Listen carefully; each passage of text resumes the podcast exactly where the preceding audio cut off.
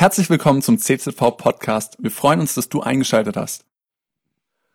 Ein herzliches guten Morgen und willkommen hier in der Kirche und zu Hause im Livestream. Guten Empfang, Gottes Segen für uns alle, denn er hat zugesagt, er ist mitten unter uns, egal wo wir uns in seinem Namen versammeln. Ich glaube, ich träume. Ich könnte die ganze Welt umarmen. Ich fühle mich wie im siebten Himmel. Wenn wir solches hören von jemand, welche starke Vermutung haben wir da? Diese Person, die muss glücklich sein. Ja, wir dürfen sogar die Superlative anwenden und sagen, überglücklich. Die Freude ist diesen Leuten aus, ins Gesicht geschrieben, schaut aus den Augen heraus. Mimik, Geste, Körpersprache künden das. Diese Leute gehen nicht gebückt, aufrecht ist ihr Blick. Was passiert im Körper? Wir sind ja so wunderbar eingerichtet von Gott unserem Schöpfer.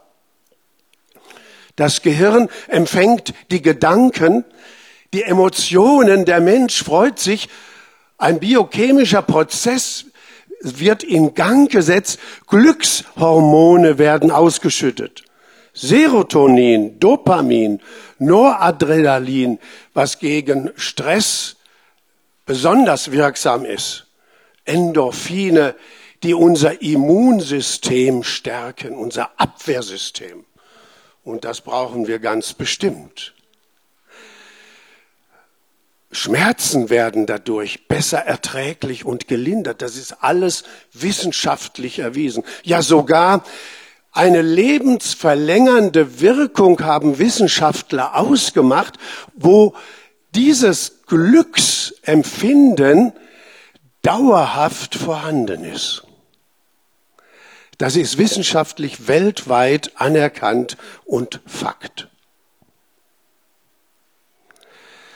Ja, was macht uns denn nun glücklich? Was sind die Zutaten dafür?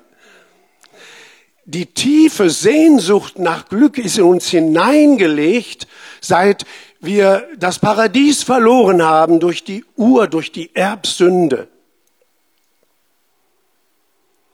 Diese tiefe Sehnsucht nach dem Glück, nach dauerhaftem Glück. Der Mensch wird getrieben davon. Und wenn er nicht zum Ziel kommt, dann wird aus Sehnsucht Sucht. Und dann wird's gefährlich. Wenn du alles ausprobiert hast, in Beziehungen, in Ehre, in Anerkennung, in Geld, in Erfolg, immer wieder aufs Neue, dann gibt es ganz viele Menschen, die werden, weil das psychosomatische Auswirkungen hat, mit einem Defizitgefühl, mit einem Mangelgefühl ausgestattet. Und sie greifen zum Alkohol, zu Drogen, zum Ersatz vielleicht in Beziehungen. In der Arbeit kann auch sein, um zu betäuben, um die innere Leere auszufüllen. Die Sucht treibt uns dann nach immer neuer Bedürfnisbefriedigung. Sucht ist also immer Ausdruck ungestillter, unerfüllter Sehnsucht. Liebe, Anerkennung, Bestätigung. Und diese innere Unruhe und Leere macht Menschen unglücklich. Unglückliche Menschen kennen keine Dankbarkeit, denn wofür sollen sie danken? Sie können es gar nicht erkennen durch dieses Defizitempfinden. Echtes Glücklichsein ist kein Zufall und ist nicht abhängig von irgendwelchen Kleeblättern oder Hufeisen oder kleinen Schweinen oder so. Die Kernfrage heute Morgen lautet also, was macht Menschen wirklich nachhaltig, dauerhaft glücklich? Unabhängig auch von den Dingen, in denen wir vielleicht gerade drinstecken. Wenn wir nach menschlichen, weltlichen Maßstäben im Schlamassel, im Mist stecken, vielleicht krank sind, die Pläne durchkreuzt sind. Jesus sagt, und jetzt wird's spannend, er spricht immer in Bildern und Gleichnissen, genial, damit wir das verstehen. Wenn ihr nicht werdet wie die Kinder, ganz einfach. Was haben Kinder an sich, was wir, wir waren ja auch mal klein. Wir hatten auch diese Eigenschaften. Manchmal schauen wir ein wenig sehnsüchtig oder in Erinnerung, ja, so wie die Kinder, die haben es schön. Wenn uns das Glück der Kinder aus ihren Augen anschaut, ist das nicht schön? da gibt es Menschen, die haben ihre Berufung darin gefunden, als Erzieherin, bei Kindern, mit Kindern. Und während wir hier diesen Gottesdienst feiern, sind eine Etage tiefer die Kinder in verschiedenen Altersgruppen in den Räumen und werden da betreut. Samenkörner des Wortes Gottes wird in ihr Herz gelegt. Im weiteren Sinne, wer ist verantwortlich für das Glück von Kindern? Natürlich das Elternhaus. Die Großeltern zählen dazu. Alle, die Kinder eng in ihrer Obhut haben. Im weiteren Sinne natürlich auch die Erzieherinnen oder diejenigen, die sie eben jetzt während des Gottesdienstes betreuen. Kleine Kinder haben noch dieses tiefe Urvertrauen und Glücksempfinden und sie zeigen es ungeniert. Wunderbare Eigenschaften, Urvertrauen. Ich erinnere mich, dass unsere Stefanie, die Älteste in der Schule im ersten Schuljahr und der Lehrer bemühte sich eine Karte, früher war das noch so vor ganz vielen Jahrzehnten, ähm, auf so eine Halterung und die hielt nicht und er mühte sich vergebens und da läuft die Steffi nach vorn und sagt, Herr Lehrer, da müssen Sie meinen Vater holen. Das ist nämlich der stärkste Mann der Welt, der kann alles. Als mir der Lehrer das erzählte, war ich mächtig stolz. Ein paar Jahre später hat sie das nicht mehr geglaubt oder hat sie das nicht mehr so behauptet. So ist das Leben, ja. Kinder mit diesem Urvertrauen in die Möglichkeiten des Vaters. Sie machen sich keine Gedanken, ist noch genug im Kühlschrank? Was esse ich heute Abend? Was werde ich morgen anziehen? Um glücklich zu sein, muss ein Kind spüren, dass es um seiner selbst willen geliebt wird. Das ist eine ganz wichtige Erkenntnis. Um seiner selbst willen. Einfach weil es es gibt, weil es da ist. Übrigens für uns Großen ist das Gleiche. Wenn ich das weiß, oh, das tut mir gut. Ich werde geliebt, weil ich der Manfred bin. Mit all den Gaben und Fähigkeiten, diesen Ohren, der Nase und der Figur und so weiter. Kinder sind am glücklichsten, wenn sie nicht das Gefühl haben, sich anstrengen zu müssen, um geliebt zu werden. Ich werde geliebt, weil ich da bin. Kinder die spüren, dass sie nicht so geliebt werden um ihrer selbst willen, verlieren im gleichen Moment ihre Leichtigkeit, ihre Unbeschwertheit. Die ist futsch. Und deshalb haben wir so eine große Verantwortung, gerade in den ersten acht bis zehn Jahren, darüber hinaus auch noch, aber da in besonderer Weise für die Prägung der Kinder. Was macht Kinder nun wirklich im Einzelnen glücklich, neben den genannten Aspekten. Eine Lehrerin erkannte ihre Profession, sie hatte die Erstklässe, ersten vier Schuljahre, zu erforschen, all die Berufsjahre, was macht Kinder glücklich? Und sie hatte viel Gelegenheit dazu, weil in den Aufsätzen, in den Gesprächen und Schilderungen, Fragen, Antworten sie das herausfilterte zehn Kriterien, Rangfolge. Die ersten obersten fünf, am meistgenannten, will ich kurz erzählen. Zunächst, welche Überraschung für mich, aber nur im ersten Moment, schilderten die Kinder an fünfter Stelle, sie erleben das starke Interesse der Eltern an ihnen, wenn sie sie tadeln. Wow, das ist aber interessant. Wenn Eltern zurechtweisen auf Fehler, Tadel aussprechen, empfinden das Kinder, wenn es richtig gemacht wird. Und da gibt's diese wunderbare Stelle, auch im CC-Thema diese Woche. Markus hat sie, glaube ich, genannt. Ihr Eltern reizet eure Kinder nicht zum Zorn. Und das beinhaltet das mit Tadeln umgehen. Zuwendung, Aufmerksamkeit. Ich hab dich lieb, Kind, weil ich will nicht, dass du Schaden nimmst durch Fehler und anderes. Diese Zuwendung, Aufmerksamkeit empfinden Kinder Übrigens, Untersuchungen zeigen Erwachsene genauso bei Arbeitgebern, Vorgesetzten. Wenn sie etwas aussprechen zur Korrektur und ich merke dahinter die Wertschätzung, dass es besser läuft, ja, dann bin ich dankbar, dass ich das und das nicht mehr mache, wo ich anecke. Ist das nicht so? Egal wo, in der Schule, im Arbeitsplatz, zu Hause, Familie, Partnerschaft. An vierter Stelle sagten die Kinder ziemlich übereinstimmend, wenn, ich bin glücklich, wenn wir miteinander Pläne schmieden können. Wo meine Meinung ich sagen kann, meine Gedanken, auch wenn sie übers Ziel oft hinausschießen. Und dass man mir zuhört. Vorbereitung, Kindergeburtstag, shoppen gehen, Ausflug machen, und, und, und. Die Vorfreude ist ja bekanntlich die schönste Freude. Und das empfinden Kinder beglückend. Wir Erwachsene letztlich doch auch so. Deshalb sagt Jesus, wenn ihr nicht werdet wie die Kinder. Also wir gehen auch jetzt in diese Schule des Herrn Jesus.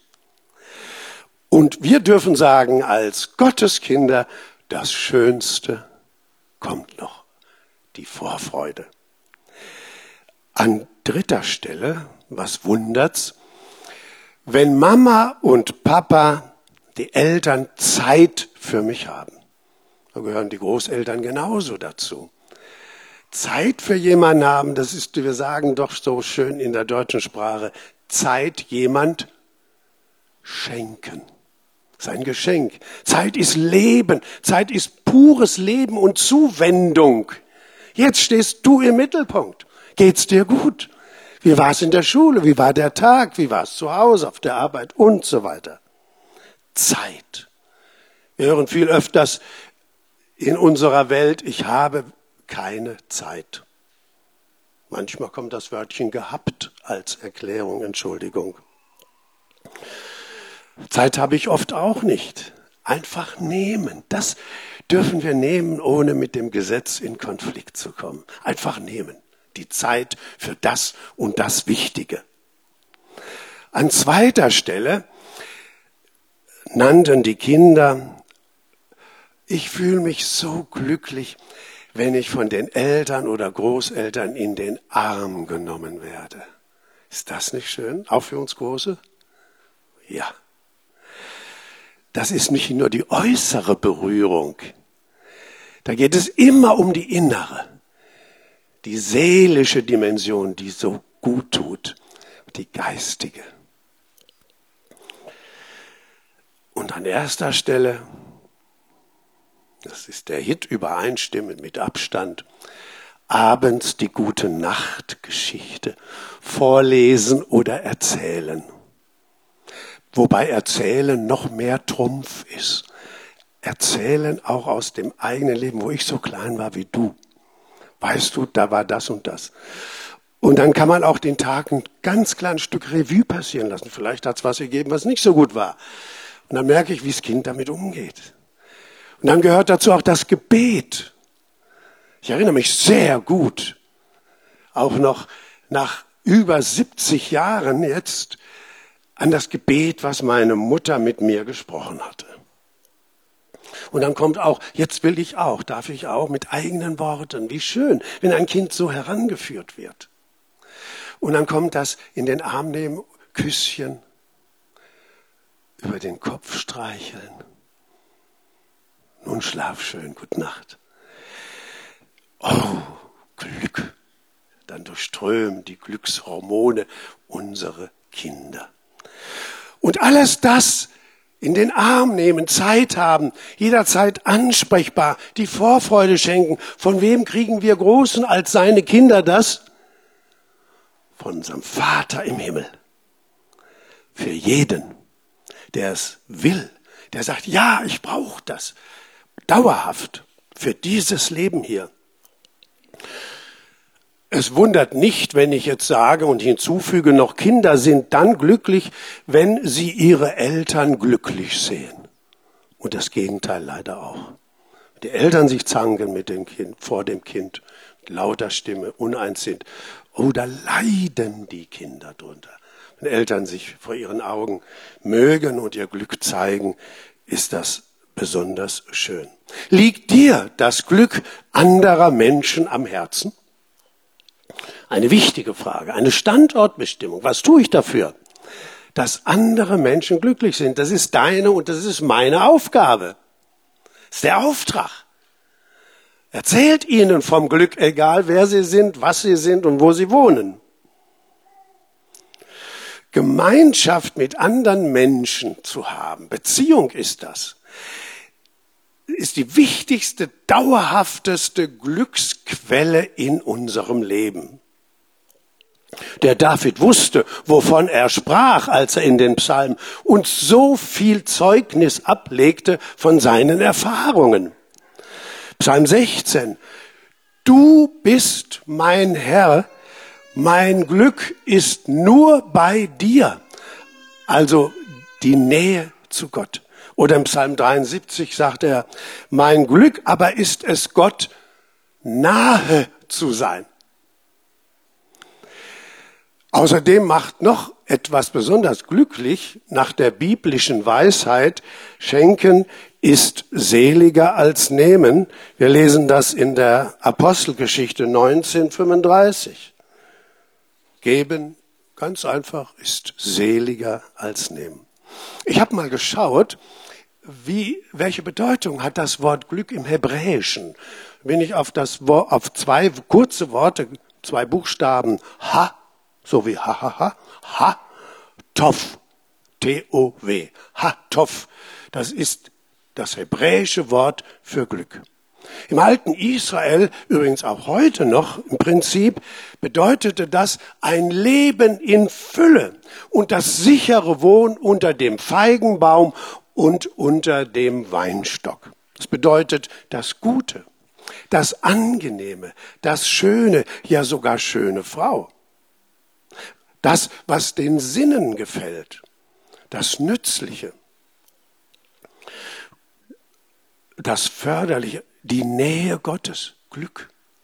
So beschreibt es auch an vielen Stellen, wie wir eben gelesen haben, gehört haben vom David, das Wort Gottes. Im damaligen wie im heutigen Israel dieses Ha-Tov, das war nicht gottlos, im Gegenteil, es beinhaltete auch das Halten des göttlichen Gesetzes, das Nachdenken über sein Wort und das Halten, das sich ausrichten, das Leben wollen nach diesem Wort. Es beinhaltete auch diesen Begriff Anbetung und Lobpreis, was wir hier erleben und auch im Anschluss immer wieder das ist ein besonderes Geschenk. Ha, Toff, Glück, was uns Gott schenkt, weil er sich nähert. Im Lobpreis lesen wir. Darum sagt uns das Wort Gottes, ist der Fromme glücklich gepriesen, der Gottes Gesetz gehorsam ist und ihm allein vertraut. Er wird im Glück wohnen, so lesen wir. Wohnen heißt leben, dauerhaft sein. Und das ist genau das, was ich beschrieben habe anfangs, was uns so gut tut. Ganzheitlich. Aber wir wissen, der Alltag ist oft nicht so. Und wenn wir Menschen begegnen, wie sie sich verhalten, sie streben danach, sie stellen das wirklich Wichtige oft zurück. Das Glück ist in der Welt erschienen durch Christus und er ist allein das beständige Glück, was jeder Mensch für sich erhoffen darf, so sagt uns das Wort. Und die entscheidende Zutat für das Glück der Schlüssel ist das Wissen und die Erfahrung. Es ist wie wenn Jesus sagt, Johannes 14, Vers 6, ich bin die Wahrheit. Bin der Weg, die Wahrheit und das Leben. Er ist die Wahrheit und er lässt sie uns erfahren. Wenn ich also erfahre, dass ich geliebt werde und dass ich wieder lieben darf. Das ist der Schlüssel. Oh, das ist schön. Wer das noch nicht hat, du streck dich danach aus. Das ist die richtige Sucht. Da dürfen wir süchtig sein nach. Sollen wir auch. Und zwar Gott lieben. Der Apostel Johannes, der hat das erlebt, weil er ihm sehr nahe war. Und er schreibt im ersten Brief, äh, 1. Johannes 4, Vers 19, lasset uns ihn lieben, denn er hat uns zuerst geliebt.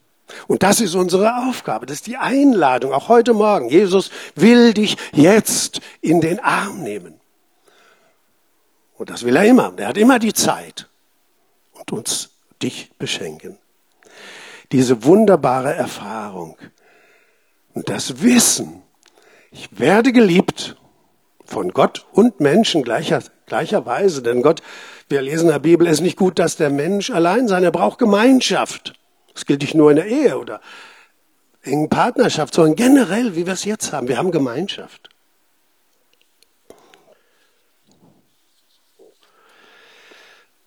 Ein großer Fehler bei der Suche nach dem Glück im Leben ist immer, wenn wir uns mit anderen Menschen vergleichen. Das passiert viel mehr, als wir glauben und unwillkürlich. Dem, der wird erzählt, dem geht's gut, der hat das und das. Ha, es fehlt mir, hab ich nicht. Kann ich das nicht auch? Ha, der kann so toll singen. Ich wünschte, ich könnte singen, Gitarre spielen und anderes da und der hat da das Wort, er kann da und ich nicht. Und dann kommt der Neid, dann kommt das Defizitgefühl. Vergleiche dich niemals mit anderen Menschen. Das ist ein ganz großer Fehler. Jeder ist ein Original. Ich kann mich noch so anstrengen, äh, ich kann äh, niemand den geben, den Fingerabdruck, den Daumenabdruck, oder kann auch nicht deinen bekommen, Annette.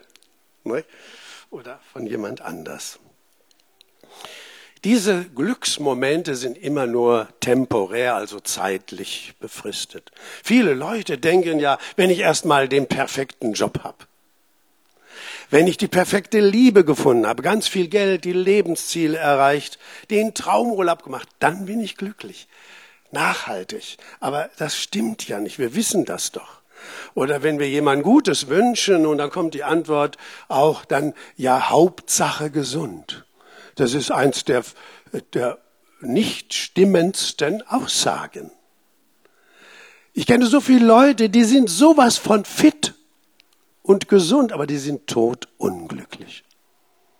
Also das Glück hängt nicht von Gesundheit ab, sondern von dem, was hier drin uns bewegt, erfüllt, ausfüllt. Die Gewissheit, die Erfahrung, ich werde geliebt und ich darf wieder lieben. Was für eine Zusagen, was für ein Geschenk.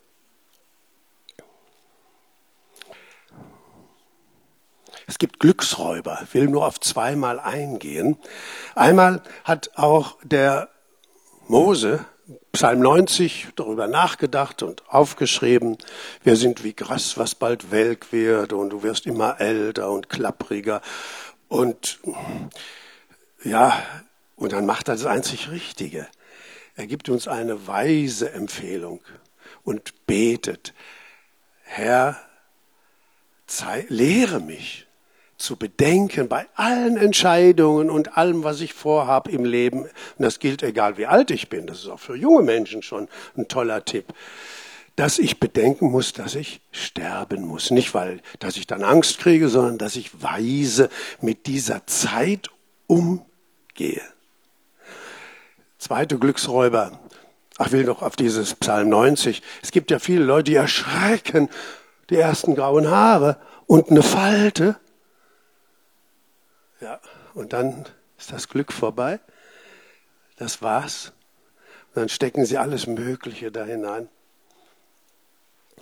Da kann ich nur sagen, in dem Moment nimm dich an, wie du bist zu jedem Lebensabschnitt. Sonst ist es ein Glücksräuber, weil du jeden Morgen aufs Neue, wenn du in den Spiegel schaust, schon wieder ein Tag älter oder eine Nacht. Und wie wird das sein? Wenn ich mal alt bin, das sollen wir nicht tun, das brauchen wir nicht, weil wir sollen wie die Kinder Vater sorgen lassen.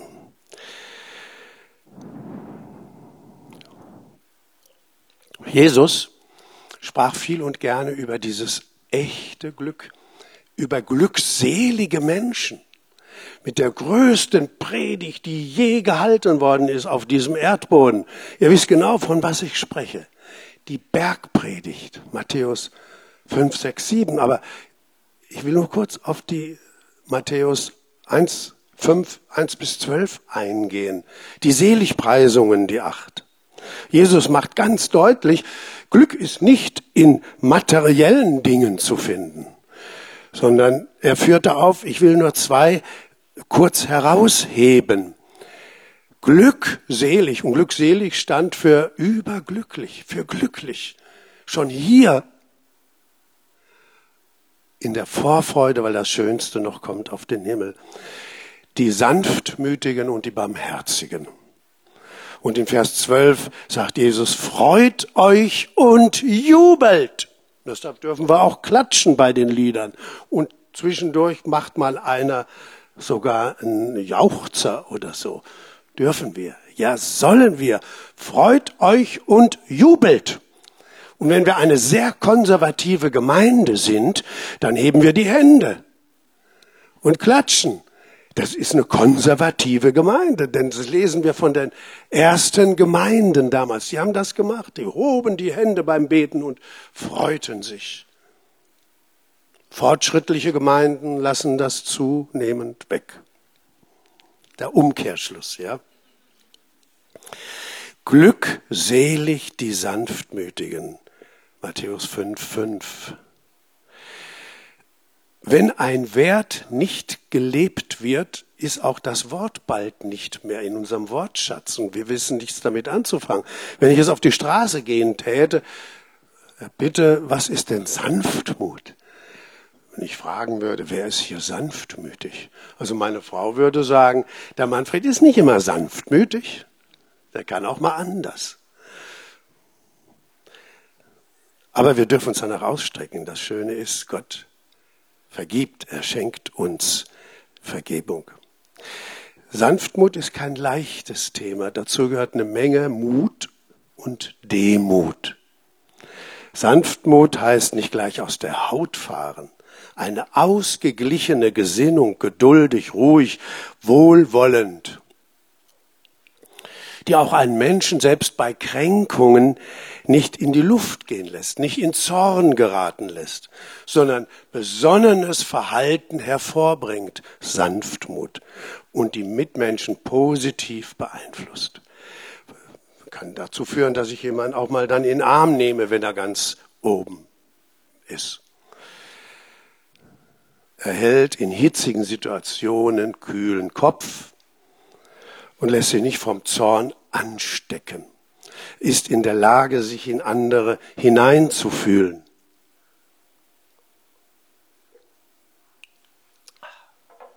Herrlich. Sanftmut schenkt uns zwei wunderbare Eigenschaften. Rüstzeug fürs Leben, für die Hektik des Tages, des Alltags. Zwei wunderbare Eigenschaften. Gelassenheit und Ausgeglichenheit. Das sind wunderbare Eigenschaften. Das schenkt uns Sanftmut. Jesus sagt, glückselig sind die Sanftmütigen. Sie werden im Himmelreich sein.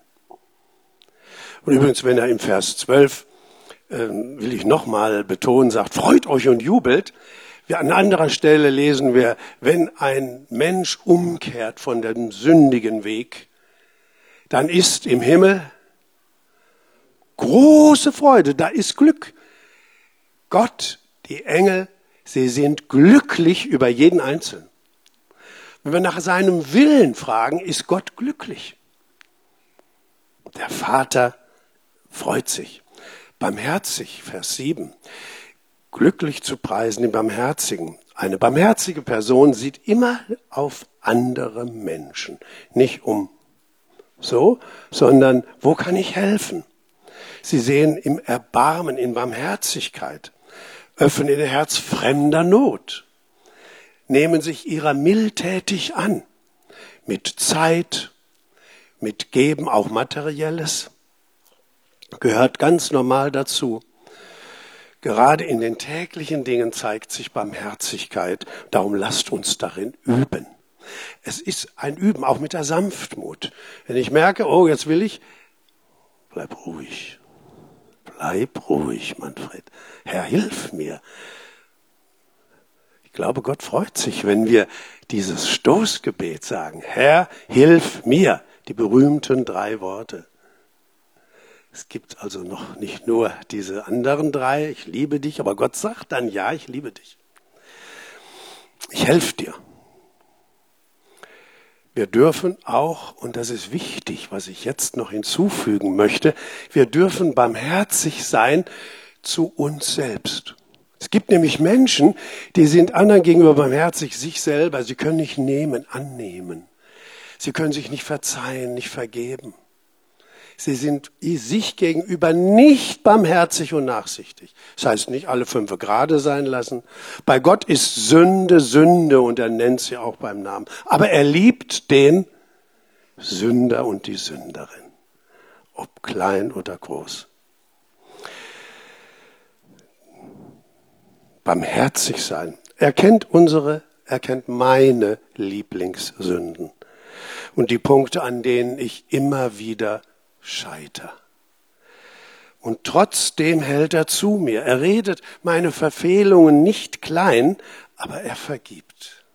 Was für ein Vater im Himmel, der gütig, Güte wird in der Bibel auch mit dem Begriff Liebe verstanden, der gütig ist. Er nimmt mich in den Arm und hebt mich auf, wenn ich gefallen bin und wenn es das 289. Mal war. Jesus sagt, glückselig sind die, die barmherzig leben, denn sie werden Barmherzigkeit finden. Der führt Beispiele mit dem Schuldner und so weiter an. Bei Gott ist unser Glück also immer mit seiner Person, das Dauerhafte, das Lebensglück, mit seiner Person, mit seinem Wort und Willen verknüpft. Sprüche 16, Vers 20 lesen wir, wer auf das Wort des Herrn achtet, findet Glück. Wohl dem, der ihm vertraut.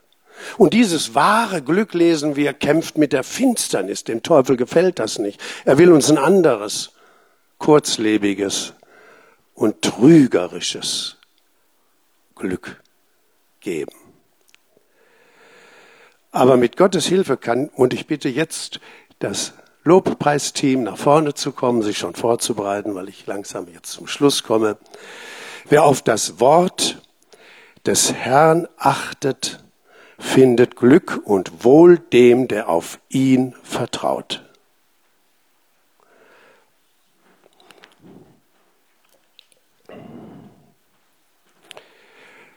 Lasst uns noch heute anfangen mit dem Üben, dem Trainieren von Sanftmut, von Barmherzigkeit.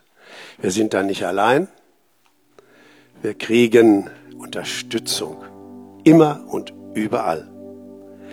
Ich möchte zusammenfassen die ganze Predigt mit sechs Punkten zum Schluss, wie so ein Strauß Blumen, die Blumen einzeln zusammen zu einem Strauß.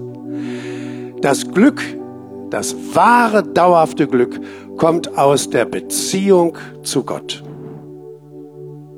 Zweitens, denke über das Wort Gottes nach. Nachsinnen, die Sinne darauf richten, sagt das Wort. Wir bieten ja so viele Möglichkeiten mit Next Steps, also nächsten Schritte im Glauben. Die Kleingruppen äh, an verschiedenen Orten. Wer da Interesse hat, der darf sich gerne melden. Ist immer jemand ansprechbar. Das Wort Gottes nachdenken gemeinsam. Drittens, vergleich dich nie mit anderen Menschen. Viertens, gib den Glücksräubern keine Chance. Also das Älterwerden ist was völlig Normales. Und ich kann euch sagen, ich bin im 78. Lebensjahr und ich, ich habe kein Defizitgefühl. Ich bin glücklich. Es eröffnet völlig neue Dimensionen, dieser Altersabschnitt. Und der Glücksräuber auch, sei nicht unversöhnlich.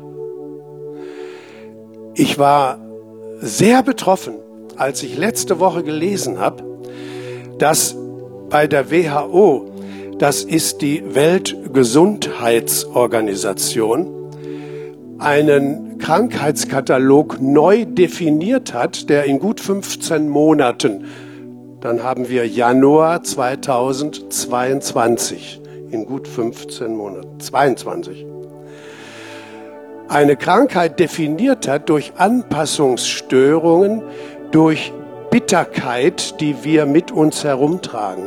Das muss man sich mal vorstellen. Die Weltgesundheitsorganisation definiert Bitterkeit und Dinge, die wir nachtragen, anderen und die wir nicht vergeben können, auch uns nicht, in dem Krankheitskatalog als einen krankheitsauslösende Moment. Psychosomatische Beschwerden werden dadurch ausgelöst. Also gib deiner Bitterkeit und Versöhnlichkeit keine Chance. Es raubt dir dein Glücklichsein. Nimm dich selber an. Jeden Morgen vorm Spiegel. Nimm dich an, so wie du ausschaust. Auch wenn du hier einen Pickel hast. Kann man was, ein bisschen was machen, ja. Vielleicht die Nahrung umstellen oder so. Aber nimm dich an. Gott hat sich etwas dabei gedacht dass er dich geschaffen hat. Ich wünsche dir dieses Glücklichsein in Jesus Christus, Gottes Sohn. Amen. Cool, dass du dir unsere Predigt angehört hast. Wir hoffen, sie hat dir geholfen und wir wollen dich ermutigen, auch während der Woche Teil einer Kleingruppe zu werden. Schreib uns einfach eine E-Mail an podcast.czv-kreuzheim.de oder komm einfach am Sonntag in unseren Gottesdienst. Folge uns außerdem auf Facebook oder Instagram für alle weiteren Infos. Wir freuen uns auf dich.